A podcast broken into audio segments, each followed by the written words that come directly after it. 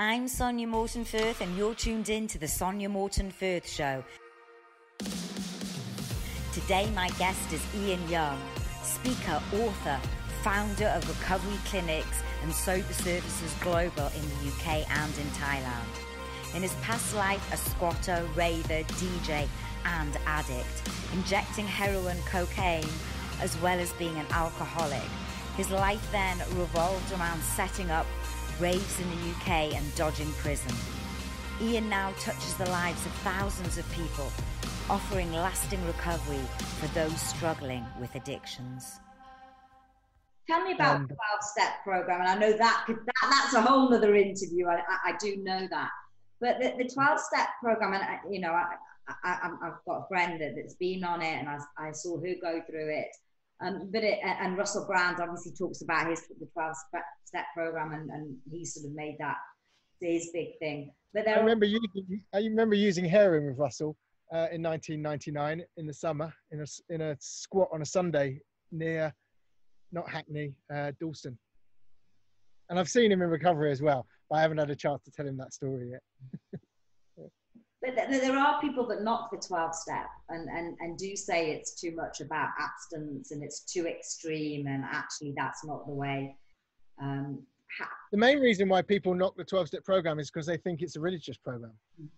now uh, if you don't mind me in giving me a couple of minutes i'm the biggest atheist you'll ever meet. I've done all the the psychedelics on this planet and i've met fucking god and i'm still the biggest atheist you'll ever meet but this program asks me to find a power greater than myself that I can choose.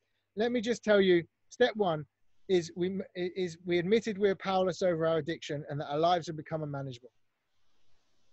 What does it mean to be powerless over my addiction? It means I've lost the ability to choose on a daily basis not to get high, and it means that when I start getting high, I have the I, I can't stop. I've lost control of when I start, and I've lost the ability to choose not to start in the first place. So Powerless is about the inability to choose not to do what I don't want to be doing because I know that when I start doing it, I can't control myself and there's no way of me stopping myself.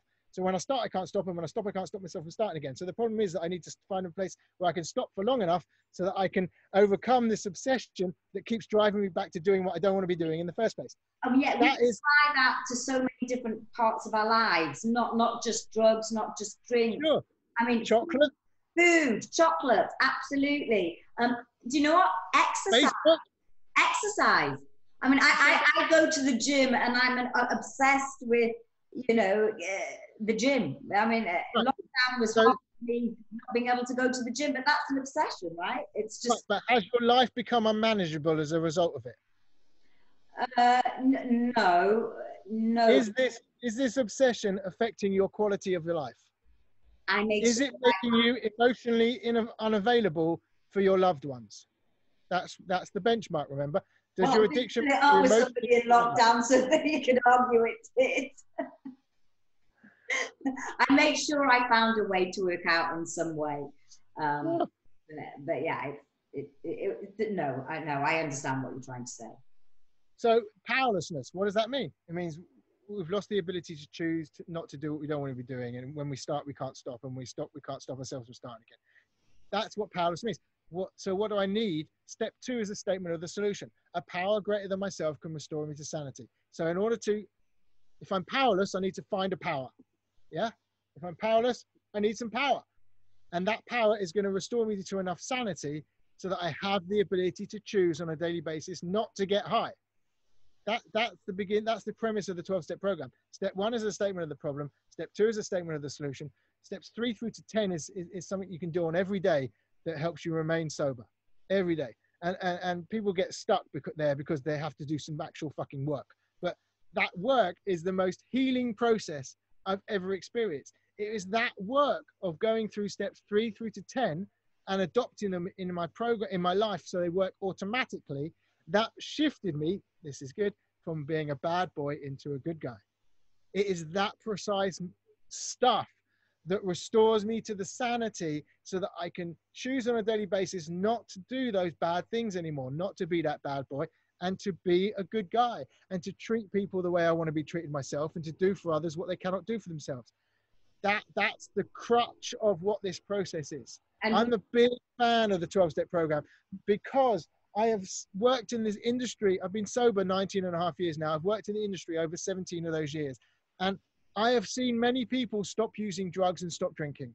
But the people that I see with a great, great quality of life restored to them and given them like a whole new opportunity to live, start like starting a whole new book, not a chapter, a whole new book are the people that take the 12 step program seriously. They work the steps and they have a, a psychic change. They have a, this whole spiritual dimension that's added to their life. It's like having a, it's, it's like, do you remember in the 70s there was this cereal called Ready Brek and the kids would walk down. And they glowed, you glowed. Ready glow.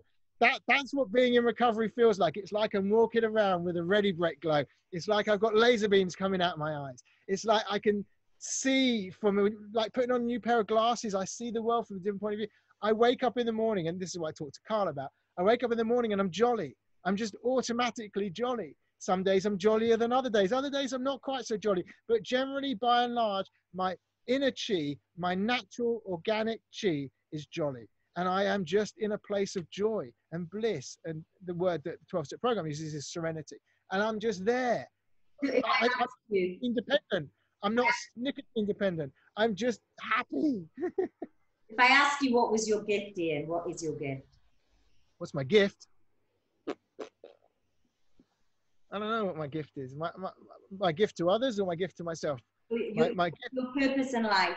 Your purpose. Well, my, my, my, my purpose in life is to co-create a green and harmonious world through laughter and love. And that just ties in with my with my anarchistic mindset, which is I need to at least take care of my own garden and, and clean my own side of the street and make sure that what I'm doing is co-creating a place of harmony amongst people rather than I'm not looking for a fight, I'm looking for peace. Uh, and a green and harmonious world. I'm into live, you know, let, let's support the planet. Let's not steal from the planet. How can I use a glass rather than a plastic bottle? You know, those small things. I, I'm responsible for my own affairs and I can talk to other people, but it just ends up lecturing people. So I co-create a green and harmonious world through laughter and love. When I got sober, one of the greatest tools to keep me sober was was comedy, music and comedy. I re, you know, I, I was a DJ. I love music. Music is my biggest passion. It's always on. I'm always traveling with my speaker and my headphones. My iPhone is. I have to get the biggest size iPhone because, and other phones are available, but they're not nearly as good. Uh, I have to get the biggest size iPhone because I always have to download music in case I happen to be offline and I can't listen. I can't do with streaming. I have to have everything downloaded. And so my iPhone is always on shuffle. Music is a really important part of me, but comedy when I started laughing again after having three miserable years, and those last three years of my addiction, they were miserable. I was more junkie sick than I was ever high. I was more looking for the next bit to just not feel ill than I was ever really feeling happy, joyous, and free. Those last three years were miserable. They weren't a happy place to be in. Um, music and comedy were the two tools that gave me the power to say, I'm going to stay in, in this, on this journey and I'm going to go to Australia one day and meet Steve Irwin. And you also you also speak on stage, and I guess that's where our paths sort of crossed because I was a member and, and have been a previous leader of the Yes Group. Um, as have you, you were a very very famous leader and director of the Yes Group. Do you just want to tell me a little bit more about why you decided to join? Because it's um you know you're, you're contributing, it's a volunteer role, um, and you're leading and organising an event um, which is which is one of the largest personal growth uh, communities in the UK. Certainly. Largest personal development community of the UK, and uh, uh, uh, full respect to Anita Langley. Really, um, she turned me onto it, and she was hounding me for a while. Um, uh, she she was there throughout my Tony Robbins journey, really, which um, was quite quite cool. I went to my first UPW Tony Robbins event in 2006 September, and I stopped smoking just stop smoking cigarettes at that first UPW on the Saturday morning when you make a decision. And I've never stopped telling that story. Um, but I, and I was so blown away by that, and, and that I went back a, a, couple of other times to watch what Tony was doing in order to get me to make that change. And, and, and, I, and I'm fascinated by that. And that took me down the path of learning more about NLP and other, other processes outside of the historic therapeutic ones, which I was learning from my own professional work anyway. Um, and Anita kept on encouraging me. And the first thing I did was, was she dragged me to a, a basket brigade, um, which yeah. uh, is where oh, December the 23rd, when 200 people in those days would come together and volunteer to make Christmas hampers that we would deliver deliver anonymously, and that was what was important to me. I mean, it's an amazing event, and, I, and I've done a couple of them, and I've got to say, if anyone's watching, um, it's definitely something that just it, it's a humbling experience. You're contributing, you're having fun, um, and you're doing. And I mean, I, I don't know what's going to happen this year. Um, who knows because of the situation, but such an amazing cause. But but if you can go, take your kids. Yeah. Please take your. It's such a good exercise for them. And, and the beautiful thing is that I don't know how it is today, but in those days there was a woman called Dina, uh, and she was hooked in with some charities. So a lot of the recipients um, were single mothers who had been escaping uh, domestic violence. So it was single mothers with some kids who were in refuge housing. And I was delivering to those people for the first couple of years. And, and that was really relevant for me. Um, and so through the basket brigade, I then went to the Yes Group. And in those days, uh, it was the great Mac Attram who was the chair. Um, and, uh, and I knew Mac from other stuff as well that was going on. Uh, and then uh, that someone else took over, a guy called Mark took over. Uh, and I sat there for, for another two years, enjoying the Yes Group. Um, and, and then by some strange um, manifestation, um, Carl and, and, and uh, the team involved saw fit to ask me to, to lead in 2000 and I think it was 2013 I came on board. Um, and uh, the, know, the secret to being a great leader is, is, is about having a great team uh, and it was never about me. Absolutely. And so I selected, I selected, uh, yeah, and what most people want when they become the Yes Group leader is to go on stage and MC and introduce all these speakers every week. And the first thing I said was, "This is not about me."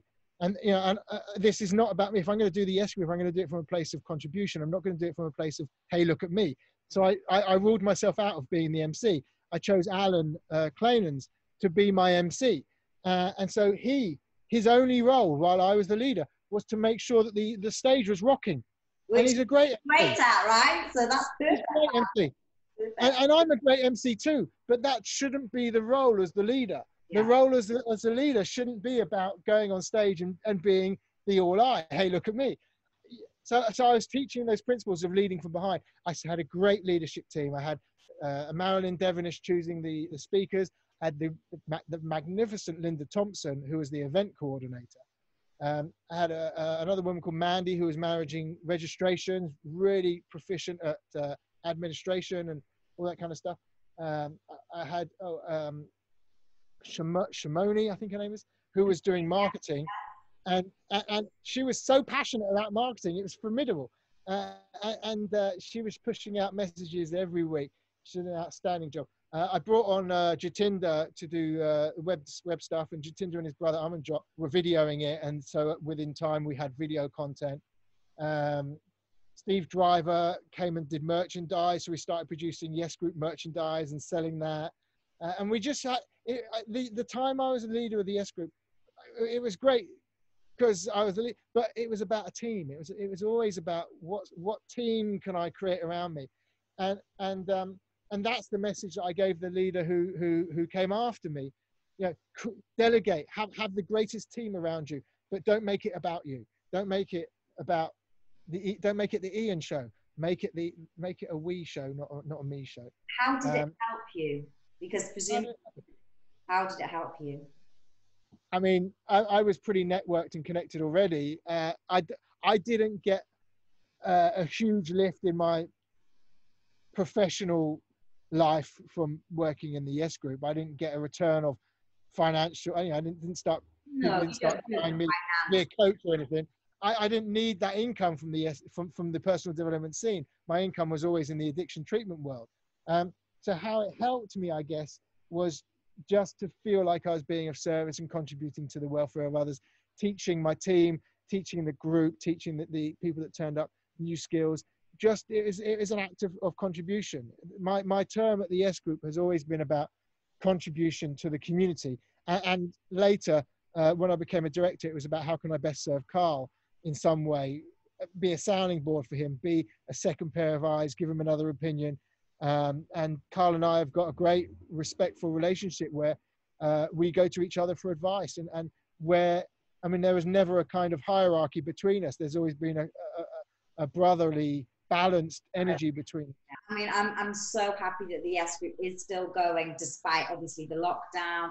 They're still putting out reg, um, regular regular Zooms, and I will put a link on the end of this as well because um, if you're listening and if you've never tried the Yes group, it's absolutely an amazing, uplifting community. But back to you very quickly, okay, I'm very conscious of time. My God, I think I could spend the whole day here. Well, actually, I could spend the whole day there by the pool. uh, I've, I've, got about another half hour, but um, so, so recovery. So recovery. Go on, you asked me the question. Well, I, I want to know. So, you know, you told me about the 12 step program, and, and, and I understand that. But re- recovery, I mean, what did you, and, and I don't know because I haven't been in this situation, but what did you replace your addictions with? Is there something, because presumably you had a huge hole left in, inside. come back to the conversation we had earlier. The base addiction is, is love addiction. That's what it all stems from. That's what ultimately I'm craving. I'm, I'm craving love and I'm seeking love in the wrong places. I'm seeking love at the end of a syringe or at the end of a bottle. I'm seeking love uh, through various things. And when I got sober, music and comedy was was was a, a significant replacement.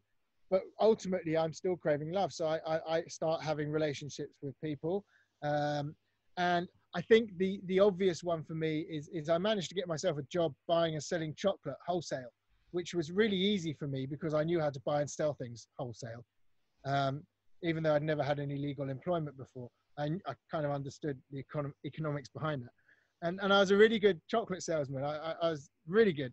Uh, I was consistently one of the top three retailers for Nestle uh, in, in the UK. And, um, um, and I, it's quite easy for me to, to say that I picked up chocolate as, as, as a replacement drug. Yeah. And that my, well, relationship, my, my relationship with sugar has been a constant battle well, it hasn't even been a battle. I've just kind of let it go and just accepted that, I'm, I'm, beaten by sugar. I crave sugar and I eat it. Part of this is, is similar. Uh, I didn't drink whiskey. I used to drink Southern Comfort. I didn't drink rum. I used to drink Malibu. I didn't like coffee, but I'd wake up to a bottle of Bailey's. And what I was doing was I was consuming alcohol that was really sweet in its temperament. I was, I was consuming a lot of sugar through my alcohol because I was chronic alcoholic throughout all these years. We talk about al- uh, heroin and coke because they're the bad, sexy ones, but I was drinking right the way through, from the age of 16 through to the time I got sober at 29. I was drinking every day. Wasn't necessarily. alcohol is worse. I mean, obviously, you know, not not sort of comparing one, but I am going to compare one with the other because let's face it, booze is, is legal. Um, and I actually think booze is a huge killer and actually can be one of the nastiest forms of drugs out there. But um, I'm a fan of Professor David Nutt, and he says if you're going to make alcohol, if you're going to make drugs banned based on how much danger they cause, then alcohol is up there with heroin and cocaine. Absolutely. And then in that, in that language, ecstasy, amphetamines, cannabis should all be legalized. Yeah. Um, I, am okay with legalization of drugs. I'm not anti. Uh, I'm, I'm, I'm, I'm pro legalization. I think all drugs should be legal. And, and, and, and I don't really know whether that means that they should be sold by the state uh, and, and, uh, you know, and have tax on them like you sell cigarettes today. But I, I think that would, that would be the best way to go is to tax cigarettes. It's get, looking a bit dark here. Should I move? Put, put, put the tax on the drugs that you sell and, um, uh, and legalize them that way. And, you know, have legalized diamorphine and have legalized. Good. Uh, okay. Sorry? Said we can see you properly now. I didn't Sorry, yeah. it got so dark. I can see you. yeah. So um, where should I sit? Raining a little bit, but it's okay. Um, so yeah, I'm pro legalization. I'm all I'm, I'm all good with that, uh, and and I think that we'd be foolish to to miss that opportunity to, uh, as a as a civilization, to rem- keep drugs underground. It is raining, and um, let's go with it. Why not? Why not? The the argument the argument against legalization is out, out outweighed by the fact that if you're going to have alcohol legal, alcohol kills 10 times as many people yeah. uh, each year than, than, than heroin does. Uh, or, or look at, um, uh, the effects of alcohol. If you go to the hospitals, you ask them just how many people are, are ill in hospital. It's hundred times more than people coming in with drug-related uh, problems. So I'm pro that. I, I, mean, I'm not anti. I'm not anti-drug by any means. And, and I often get reporters and journalists asking me for my opinion about narcotics, expecting me to come out and be anti, and I'm really not. Most of my friends that I used to use drugs with are still using drugs, and that's okay. Most of my friends that are still getting that I used to drink with are still drinking, and that's okay. Why should they stop? They don't have a problem. They have not become emotionally unavailable as a result of their drug or their alcohol use. That's the barometer. Are we born addicts? Are we Sorry? addicts? We're born addicts. Uh, officially, there are there are studies that show that uh, addiction is passed genetically and that um, they took two boys who were born of alcoholic parents, uh, twins, and they separated them at birth and they gave one to an alcoholic family and one to a non-alcoholic family, and both of the twins ended up being alcoholic. Um, I believe that was called Project Match. I believe personally that it is a balance between nature and nurture.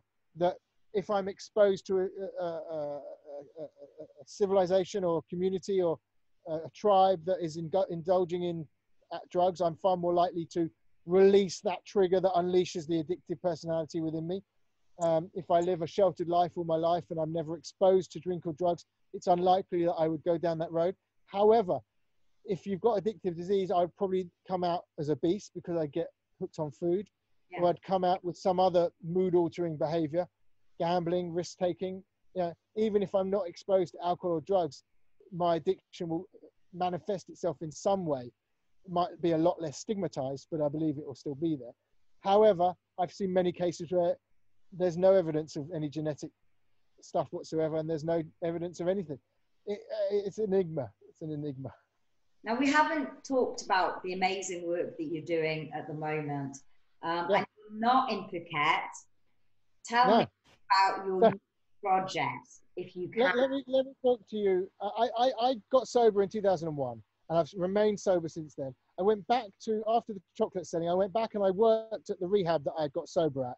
And off the back of that, I had a spiritual moment where I wanted to create a low cost rehab um, that was 12 step friendly so that I could help more people get turned on to the 12 step program through low cost treatment. And I was very successful at that. 2004 through to 2008, I helped many thousands of people and families get, get into long-term recovery.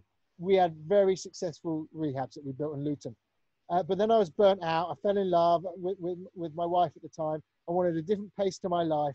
And um, I began Sober Services. So since 2008, Sober Services has been my essential, my bread and butter. Uh, and what I do is I go around the world. I don't know if you can hear the rain. I go around the world and I help families who have got a loved one who's struggling with addiction, and I help intervene and get them into treatment. And I've been doing that all over the place. Uh, I created bespoke models where we'll go in and we'll take care of one person one on one. And I built sober companion programs, uh, sober, sober coaching programs. I've built, written my own handbook about uh, how I can work with someone one on one that takes people through a process. I've got it all down, done lots of things. Uh, and then uh, when I got uh, divorced from my wife three years ago, after 11 happy years, and, and I'll say we separated, it, um, we got divorced from a place of love. When we decided to split up, it was because we loved and cared about each other enough that we realized that we wanted what was best for each other and that our life goals had grown so far apart that it was better for us to love each other enough to let each other go than to continue to hold on to each other. I love to travel. I love to see people. I love to be around the world, doing stuff, making stuff happen. She's a stay-at-home person. Mm. She loved to stay at home with two dogs, two cats, and three horses. And when I'd get home after some great adventure, I found myself eighth on the pecking list of her of her attentions. And I don't I don't resent her for that. It's just that's how she was. And we got to a point where we decided it was better to let each other go and follow our own dreams. So just under three years ago, I then made the decision that I was going to move out to Thailand. I've been out here on work and I'd you know, been working with rehabs and working with some families out here. So I came out here and uh, I started building a rehab out here. Long story how I got to that, but I ended up on Phuket. Built this most amazing facility with my mate Russell, my best mate. Known him a long time. He was the best man at my wedding. We've been there for each other. He's also in recovery. Built the Phuket Addiction Recovery Clinic, primary care centre for detox, primary care, secondary care, and even sober living on the gorgeous island of Phuket. And then COVID happened, and all of our borders have been closed since April. And so, although Thailand has been really successful at maintaining COVID, we haven't allowed anyone into the country. And so, my rehab has really struggled. It's one of the few that stayed open. Most of the rehabs in Thailand closed. Only three remained open, mine and two others. And I'm very proud of that. And we still have people, we still have residents in the park. Um, but it's got to a point now where my role there isn't, isn't as relevant anymore. Uh, and so I've come over onto Koh Phangan to open a, a, sober community. The idea being that I've got a, an empty resort from a friend of mine, which uh, when it's not raining, is, is gorgeous. We're, we're 60 meters from the beach. We've got a pool, we've got a huge restaurant, we're making co-working area, we've got a big gym, we've got 31 chalets, and I want to create a drug and alcohol-free wellness retreat. Wow. Um, and the idea is that uh, if people are living in landlocked parts of Thailand, like Chiang Mai or Bangkok, if they're uh, living uh, in, in, in, in a space where they want more better health, better wellness, and they fancy a, an alcohol-free space, whether they're in recovery or not, then come and live with us for the rest of the pandemic. Come and stay here until Thailand reopens its borders. Come and live by the beach. I mean, Koh Phangan is the archetype paradise island. It, when, Phuket's a big commercial place, but when you think of Paradise Island, it's Phuket. Yeah. It's chock full of hippies, just full of hippies that have come out here to make it a spiritual and conscious connection. And it's full of wellness, it's full of healing. Um, and I couldn't really be more fortunate that God's seen, and I, I say God, I'm the biggest atheist you'll ever meet who believes in God. How crazy is that? I, I, the, the beautiful thing is that I got to create a God of my own understanding. So I created a God of my own understanding, and she's really sexy. Sometimes she wears clothes and sometimes she doesn't. She's a definite she. She lives on the beach. She lives in the uh, in, in concrete jungle. She lives wherever I choose her to live. Some days she wears clothes and some days she doesn't. But the important thing to know about my God is that she loves me unconditionally. She forgives me. She's generous. She's kind. She's encouraging. And I don't even believe in God. I'm the biggest atheist you'll ever meet who believes in God. And, and I say that because when I choose to talk, when I choose to pray to a God I don't believe in, and when I choose to meditate to a God I don't believe in, magic happens in my life. So I just keep talking to a God I don't believe in. It's a higher power, right? Happens. It's a higher, it's a higher power. Yeah, it's whatever you call it. Some people call it the universe, some people call it God, some people call it whatever. It's the higher power. And, and Ian, what is this project called? When is it open? Can people? So, our working title is Eden Life, uh, like we hope to get the website up in the next few weeks and be open in the next few weeks. We're kind of looking at October the 1st, but of course, you have to be in Thailand to come here. You can't come here unless you're in Thailand. Uh, but let's see how we get on. Hopefully, we'll be successful. And so that when the borders do reopen again, uh, it'll be open for people from all over the world to come and stay on a drug and alcohol free resort by the beach uh, with health and wellness and everything going on for it. Sounds fantastic, Ian. And so you've got Eden Life. Tell me, you've got your book. I know you've got that, and you we can get we can put a link to your book on the show notes. But I believe it's out to print now. My book is called "It's Not About Me." Guess what it's about? You. it's all about me, but it's about the spiritual principles that I came to understand when my head popped out of my ass and I realized the world doesn't revolve around me. And that's again the connection addiction is selfishness and recovery is selflessness. And that's what it's not about me is about. It's about the, the realization that life doesn't need to be taken from a point of view of my own selfishness. And that actually, Tony Robbins says it the best the secret to living is giving. And other people have said, you keep what you have by giving it away. And so I continue to do the best I can to be of service to other people and to see how I can make other people smile I believe that smiling is contagious, and that if I start smiling for long enough, other people will just start smiling back. And we know that when we start smiling, we do better. Ian, listen, I could talk to you all day, although you look like you might be getting rather wet. Um, and I think you might have just answered it, but I do have a final question that I ask all my guests. And that yeah. if you were to write a message in a bottle for future generations to find, what would that message be? Enjoy the journey and try not to upset anyone. Love it. Ian, thank you so much for being a guest on my show. It's been wonderful. Thank you. Namaste. Hope you enjoyed the show. Remember, there's a new interview out every Monday, so hit subscribe and like, and you'll get it straight into your inbox.